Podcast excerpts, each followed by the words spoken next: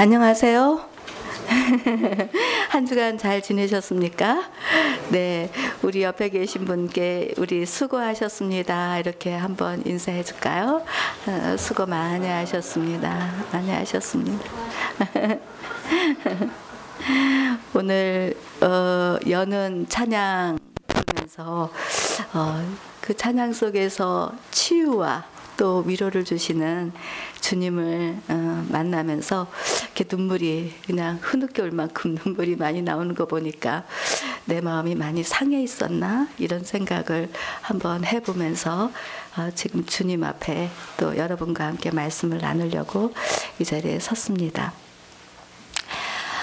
어, 아까 박창규 목사님이 말씀하신 대로 제가 어, 매달 말씀을 전하는 것이 아니라 홀수 달에만 제가 여러분들에게 말씀을 나누게 되는데 사실 말씀을 들고 설 때마다 또 두렵고 떨리고 또 이 말씀이 나는 목소리로 나가겠지만 이 안에 성령께서 하나님의 은혜를 담으셔서 우리들의 영혼을 촉촉하게 적셔 주시는 그런 귀한 은혜가 있기를 사모하는 마음으로 기도하고 이제 준비를 합니다. 그래서 오늘 성령 하나님께서 우리들의 심령에 또 귀한 은총을 베풀어 주시기를 소망하면서 골로새서 말씀을 택했는데 이 골로새서 말씀에 보면 이 바울이 골로새 교회를 향해서 쓴 어, 사랑의 편지입니다. 어, 사랑의 편지 속에 이제 있는 기도를 바울의 기도를 한번 묵상하면서 여러 번 읽고 또 그 마음을 따라가 보니까 그 바울의 기도 가운데는 정말 따뜻한 사랑이 영혼에 담겨지는 메시지가 깊이 있더라고요. 그래서 오늘도 이렇게 들려지는 말씀들이 우리의 영혼에 따스한 사랑이 되어서 흘러가기를 진심으로 기원합니다. 먼저 이 바울이 감옥에 있으면서 이제 편지를 썼는데 그 골로새 교회는 어떤 교회냐면 골로새 교회는 에바브라라고 하는 골로새 사람이 그 에베소서에서 바울을 만나 가지고 거기에서 복음을 들었어요. 복음을 들어서 자기가 살고 있는 고향 골로새에 와서 골로새 교회를 이제 개척하게 된 것이죠. 교회를 개척해서 이제 목회를 하고 있는데 그 지역의 특성은 이 어, 말하자면 직물, 직물 산업에 아주 중요한 어, 요지를 갖고 있는 아주 중요한 곳이었는데 사람들이 많이 왕래하다 보니까 거기에 이제 헬라 문화가 들어오기 시작을 했어요. 근데 그 헬라 문화라고 하는 것이 철학을 중요하게 여기고 이제 나름대로 그 구원에 대한 메시지들을 철학에다가 근거해서 실어 나르기 때문에 상당히 위험한 요소를 갖고 있는 그런 구조의 문화가 들어온 것이죠. 교회를 개척하고 이제 목회를 하려고 하는데 한마디로 어, 사람을 속이고 거짓된 이단성을 가진 종교가 이 골로새 교회에 흘러오기 시작을 하는 거예요. 그러니까 이제 이 에바브라가 너무나 이 일들을 어떻게 대처를 해야 될까 생각하고 있는 중에 이제 디모데가 바울을 만나게 됐고 그래서 바울이 골로새 교회를 생각하고 기도하면서 이 서신서를 쓰게 된 것이죠. 말씀을 드리자면 이 골로새 교회는 위험한 일들이 일어나기 시작했다는 거죠. 문제가 생기기 시작했다. 그래서 이 문제를 어떻게 풀어가야 될 것인가라고 이제 생각을 하고 바울에게 소식을 전해준 결과 바울이 골로새서 2장 8절 말씀을 한번 읽어볼까요? 골로새서 2장 8절 말씀에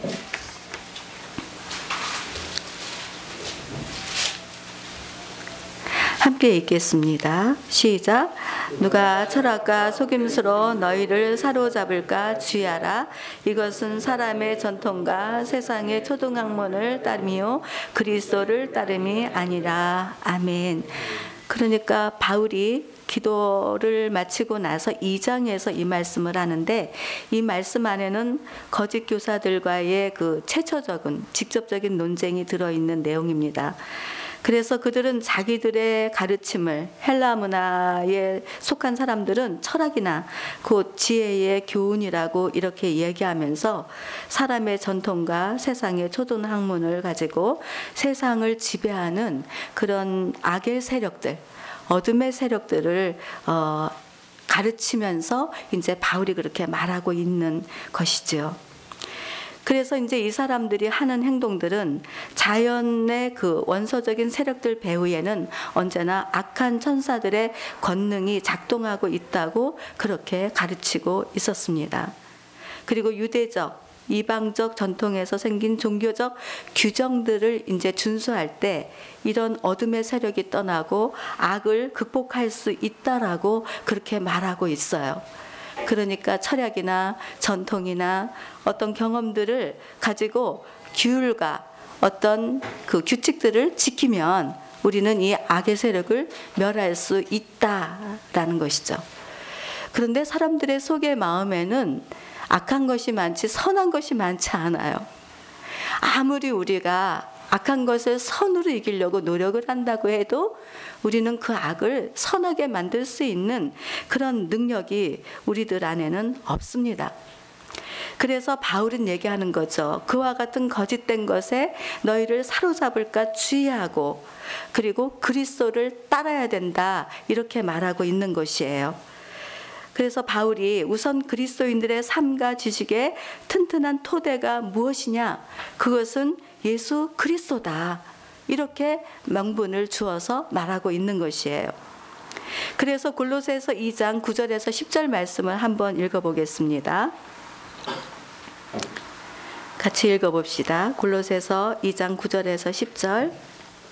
그 안에는 신성의 모든 충만이 육체로 거하시고 너희도 그 안에서 충만해졌으니 그는 모든 통치자와 건세의 머리시다. 아멘. 이렇게 말하고 있죠. 그러니까 바울이 말하고 있는 것은 사람의 전통과 종교로 악을 극복할 수 있는 것이 아니라 그리스도의 죽으심과 부활을 통하여 인간을 노예화시키는 그 세력과 폭력의 권세를 깨뜨리고 부활의 능력에서 생긴 자유로운 삶 속에 자기 사람들을 세우셨다는 것을 분명히 알고 있어야 된다. 사랑하는 여러분, 교회의 중심은 오직 예수 그리스도이신 것을 믿으시기 바랍니다.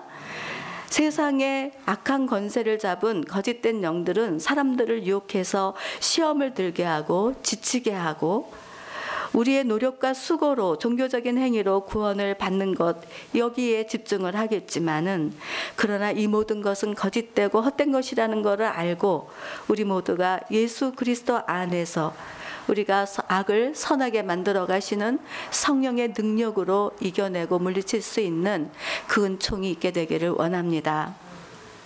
그래서 교회의 중심은 곧 예수 그리스도다. 우리의 중심은 누구다? 예수 그리스도다. 내가 누구 안에 거하고 있다? 예수 그리스도 안에 거하고 있다.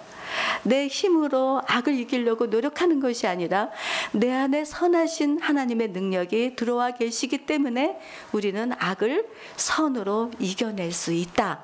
라고 하는 이 진리를 바울이 증거해주고 있는 것입니다. 그래서 골로새서 교회에 그 악한 것이 쳐들어오는 것, 그것 때문에 염려하고 근심할 것이 아니라 오히려 너희의 교회의 중심은 예수 그리스도이시고 그 예수 그리스도께서 교회를 교회되게 하시고 복음의 능력으로 주의 뜻을 이루어 갈 것이다. 라고 하는 것과 함께 이제 바울은 기도를 하게 되는 거죠. 그래서 이러한 상황을 알게 된 바울이 기도하는데 구절 말씀 을 우리가 함께 읽어보겠습니다. 1장 9절입니다. 1장 9절에 이렇게 기록이 되어져 있습니다. 함께 읽어봅시다. 우리도 듣던 날부터 너희를 위하여 기도하기를 그치지 아니하고 구하노니 너희로 하여금 모든 신령한 지혜와 총명에 하나님의 뜻을 아는 것으로 채우게 하고 아멘. 그러니까 바울이 기도하는 내용은 어떤 내용이에요?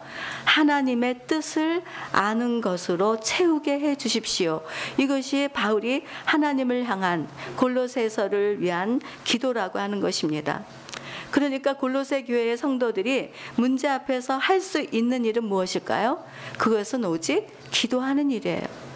여러분들 또한 삶에서 또 공동체 안에서 또 우리들이 살아가는 삶의 자리에서 어떤 위협이 들어오고 문제가 생겼을 때 할 수 있는 일은 무엇이냐? 그것은 하나님의 뜻을 아는 일이라는 것이에요. 그러므로 여러분들이 하나님의 뜻이 무엇인지를 아는 지혜가 우리 모두에게 있게 되기를 주님의 이름으로 축복합니다. 오늘 준하가 일찍 왔어요. 그래서 이제 준하랑 드런드런 얘기를 좀 나눴죠. 얘기를 나누면서 요즘 즐거운 일이 없니? 그랬더니 즐거운 일이 없대요. 그 학교는 어떻게 할까? 그랬더니 조금 느리더라도 천천히 본인이 마음에 있는 곳으로 가고 싶다고 합니다. 어, 참 좋은 생각이다. 우리들이 살아가면서 내 맘대로 내 뜻대로 되지 않는 어떤 이상한 일들이 일어날 때가 있는데 그럴 때 우리들은 어떻게 해야 할까 이런 얘기를 하다가 그런 얘기를 했어요. 제가 어, 주님을 따르는 길에 있었을 때 뜻하지 않게 쫓겨나는 일을 경험하게 됐습니다. 새 가족들을 전도해서 데리고 양육하면서 아주 즐거운 모임을 갖고 있었는데 갑자기 목사님이 남편도 있고 또 우리 아들도 있고 딸도 있는데 교회를 사임해 달라고 하루 새벽 기도 첫날 첫 시간에 얘기를 하는 거예요. 그 무슨 영문인지 전혀 몰랐어요. 정말. 그 정말 우리가 아까 노래한 대로 억울해요. 억울한 일을 당했어요. 억울한 일을 당했는데 선한 일을 하다가 내가 왜 이런 일들을 겪어야 되나. 뭐 물론 환경과 상황에서 오는 이야기들이 있었겠지만 그 위협 되어지는 그 순간에 기도를 해야 되겠구나 이런 생각을 했어요. 하나님이 이 시간을 통해서 나에게 일하고자 하시는 것이 무엇이지? 라고 질문을 하면서 거기에서 하나님의 뜻을 발견하고 그리고 나서 새사랑 교회가 개척이 되었단다. 이 얘기를 준하한테 들려줬거든요.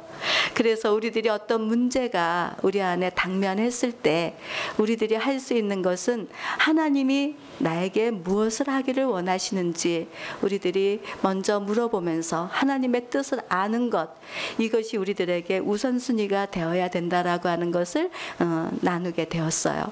마찬가지로 여기 있는 저나 여러분들도 어떤 문제가 발생되었을 때에 그 문제만을 위해서 기도하는 건 아니죠. 하나님 제가 쫓겨났으니까 빨리 회복시켜 주셔서 좋은 일자리를 주게 해 주세요. 저도 그렇게 기도를 했어요. 그 문제만을 놓고 기도했어요. 그렇지만 그 문제를 수단으로 삼아서 하나님은 나의 속사람을 보게 하셨고 앞으로 계획이 어때야 되는지를 밝히 보여주시는 하나님을 아는 지혜 그리고 하나님을 경험하는 것 이것이 내게 능력이 되었거든요. 마찬가지로 여러분들도 문제를 보지 말고 문제를 수단 삼아서 하나님이 나에게 이루고자 하시는 계획이 무엇인지를 하나님을 알므로 인해서 오는 성령의 능력이 더 충만하게 임하기를 주님의 이름으로 축복합니다. 그러면서 바울이 또 어떤 기도를 하나요? 우리 한번 읽어보도록 하겠습니다. 10절 말씀을 같이 읽겠습니다. 시작. 주께 합당하게 행하여 범사에 기쁘시게 하고 모든 선한 일에 열매를 맺게 하시며 하나님을 아는 것에 자라게 하시고 아멘. 하나님을 알 뿐만 아니라 하나님을 아는 것에서 자라나야 된다라고 얘기하고 있습니다. 우리가 지난 여름에 텃밭에 씨를 뿌려서 채소를 수확을 거두는 아주 즐거움을 경험했어요. 그런데 같은 씨를 똑같이 뿌렸는데도 어떤 씨는 막 자라나서 사람을 기쁘시기, 기쁘게 하더니 어떤 씨앗은 아예 터져 나오지도 않고 바닥 그냥 땅 속으로 들어가 가지고 마음을 근심하게 하고 슬프게 하는 거를 우리는 경험했습니다. 그런 것처럼 하나님을 기쁘시게 할 때가 언젠가 그것은 바로 우리의 영적인 신앙이 자라났을 때 그때 하나님이 우리를 기뻐하신다라고 하는 거 아니겠습니까? 그러니까 우리의 신앙은 자라나야 되는 거예요. 멈춰 있으면 미숙아라고 하지 않습니까? 어린이들도 성장이 멈춰 있으면 부모의 근심거리가 되고 걱정거리가 돼요. 하지만 건강하게 잘 자라고 잘 자라면 부모의 기쁨이 되는 것처럼 우리들도 자라나는 신앙이 되기를 바랍니다. 바울은 골로새서 교회가 성도들이 이렇게 신앙이 자라나기를 단단한 음식을 먹어도 잘 소화시킬 수 있는 어른의 신앙으로 자라나기를 그렇게 중보하고 있는 것이지요. 이 바울의 기도는 바울 역시 그랬습니다. 바울도 예수를 만난 이후에 하나님의 뜻을 아는 것에 초점을 맞추었고 그리고 그 안에서 자라남으로 인해서 사도 바울의 경지는 나는 날마다 죽노라 자기가 죽어도 상관이 없다. 죽으, 주님의 죽으심과 부활하심에 참여하는 것만으로도 너무나 행복하다라고 하는 그 복음적인 삶을 바울은 살았거든요. 한 번은 그런 일이 있었죠. 바울은 아시아에서 말씀을 전하기를 원했습니다. 그런데 하나님께서 말씀하시기를 너 마게도냐로 좀 가라 이러면서 환상을 보여주셨어요. 바울의 생각은 아시아나 마게도냐나 똑같이 복음을 전하는 건 같아요. 그런데 특별히 하나님께서는 마게도냐로 가라는 거예요. 유럽으로 가라는 거예요. 그래서 바울이 그 뜻에 따라서 아시아를 포기하고 그리고 간 것이 유럽이죠. 그래서 유럽의 복음이 시작이 바울을 통해서 일어난 것이거든요. 하나님의 말씀을 우리가 많이 듣죠. 하나님의 말씀을 많이 듣는데 자라나는 사람은 순종하게 돼 있죠. 하나님의 뜻이 내게 내 생각대로 정말 아닌 것 같아도 왠지 하나님의 뜻을 따라야 된다라고 하는 거룩한 부담감도 가지게 되죠. 그래서 순종하면서 하나님의 그 이름을 위해서 나아가는 그런 자라나는 신앙처럼 여기 있는 여러분들도 하나님의 말씀을 묵상하고 또 기도 가운데 끊임없이 하나님 안에서 자라나다 보면 하나님의 사람으로 여러분들이 닮아가는 은총이 있게 되기를 어, 있게 될 줄로 믿습니다.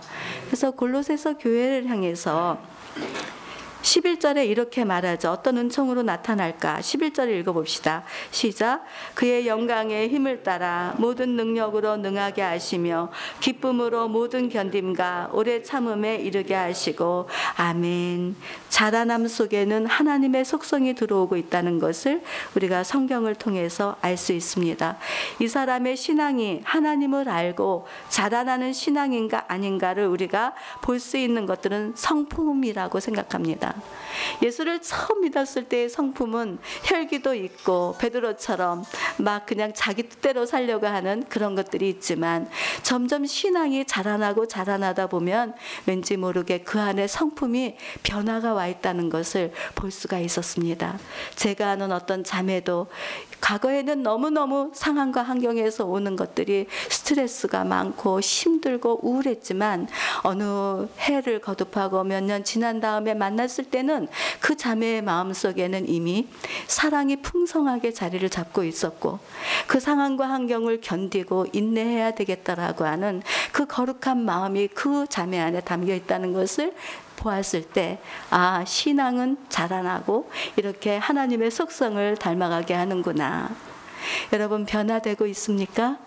여러분 안에 주님의 속성으로 가득가득 채워지기를 주님의 이름으로 축복합니다. 저에서 우리 교회가 이 말씀을 준비하면서 18년을 어, 왔어요. 이제 2019년도에 열 사람의 한 걸음이라고 하는 그 주제를 가지고 출발을 했습니다. 한 사람이 걸어가기도 힘든 아, 그런 일들이 있을 수 있어요. 두 사람이 가다가 둘 다 넘어질 수도 있어요. 세 사람이 가다가 폭삭 넘어질 수도 있어요. 열 사람이요? 열 사람이 가다가 중구난방이 돼서 동서남북으로 흩어질 수도 있어요. 그런 위험한 일들이 일어날 수 있어요. 그러면 그럴 때 우리는 어떻게 해야 될 것인가? 여기서 바울의 사랑의 기도를 배워야 합니다. 골로새서 교회를 위협하고 있는 그 이방 세력들을 향해서 그 사람들을 향해서 내가 예수의 이름으로 명하여 말하노니 사탄아 물러가라 귀신아 떠나가라 이렇게 말한 게 아니에요. 골로새서 교인들아 너희들도 그렇게 될까 봐 조심하고 거기에 물들지 말아라 그러면서도 그 사람들을 정죄하거나 판단하거나 심판하지 않았어요. 오히려 골로새서 교인들이 든든하게 서서 그 세상의 사람들을 감당해 갈 수 있도록 능력을 베풀어 주시기를 기도했을지라도 그 사람들이 미운 사람들이다. 그 사람들을 멀리해라. 그러면서 그렇게 행동하지 않았어요. 제가 그 내적 치유라는 책을 읽다 보니까 그 말이 있었어요.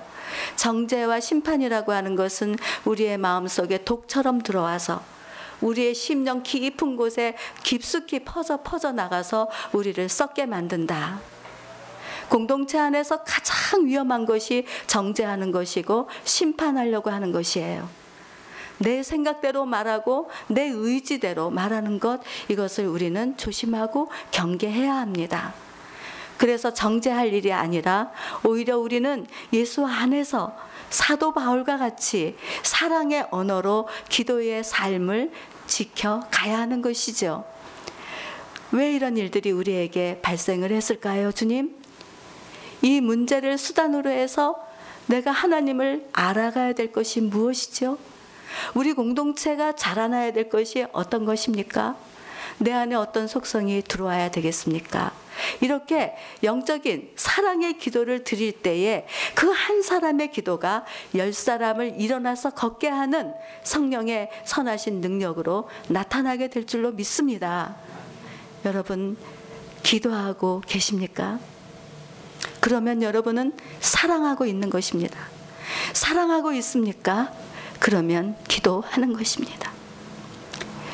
18년 교회 성전을 지켜가고 이곳에 와서 여러분을 사랑하고 섬겨가면서 여러분들의 사랑을 봅니다.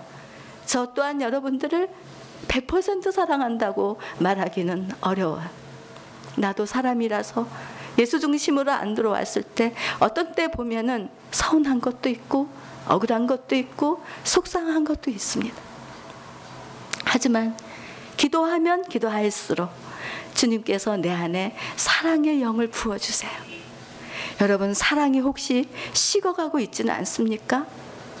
그냥 정죄하고 판단하는 그 불평스러운 원망스러운 말들이 내 속에 자리 잡고 있지는 않습니까? 그렇다면 그것을 이겨내셔야 합니다. 그리고 어둠을 몰아내셔야 합니다. 여러분의 마음이 지섭이가 기도한 것처럼 따스한 온기가 되어서 사랑의 마음으로 나와야 합니다. 사랑의 영이 여러분 안에 충만하게 부어지기를 바랍니다. 그래서 사랑으로 갈 때 열 사람의 한 걸음은 가볍고 쉽게 즐겁고 기쁘게 우리가 얼마든지 하나님의 나라를 아름답게 세워가게 될 것입니다. 그러므로 여러분 오늘 제목이 뭐죠? 사도 바울처럼 기도하면서 우리 기도하면서 2019년 시작했습니다. 2019년 연말에 우리를 통해서 하나님의 교회가 얼마나 영적으로 자라났고 또 좋은 결실을 맺었는지 그때에 주님을 기쁘시게 하고 하나님을 경험한 이야기들로 영광 돌리는 우리 새사랑 교회 모든 성도님들이 되시기를 주님의 이름으로 축복합니다. 기도하겠습니다. 하나님 아버지 2019년 이 귀한 생명의 말씀을 주님 사랑하는 성도님들께 전할 수 있도록 인도해 주셔서 감사합니다.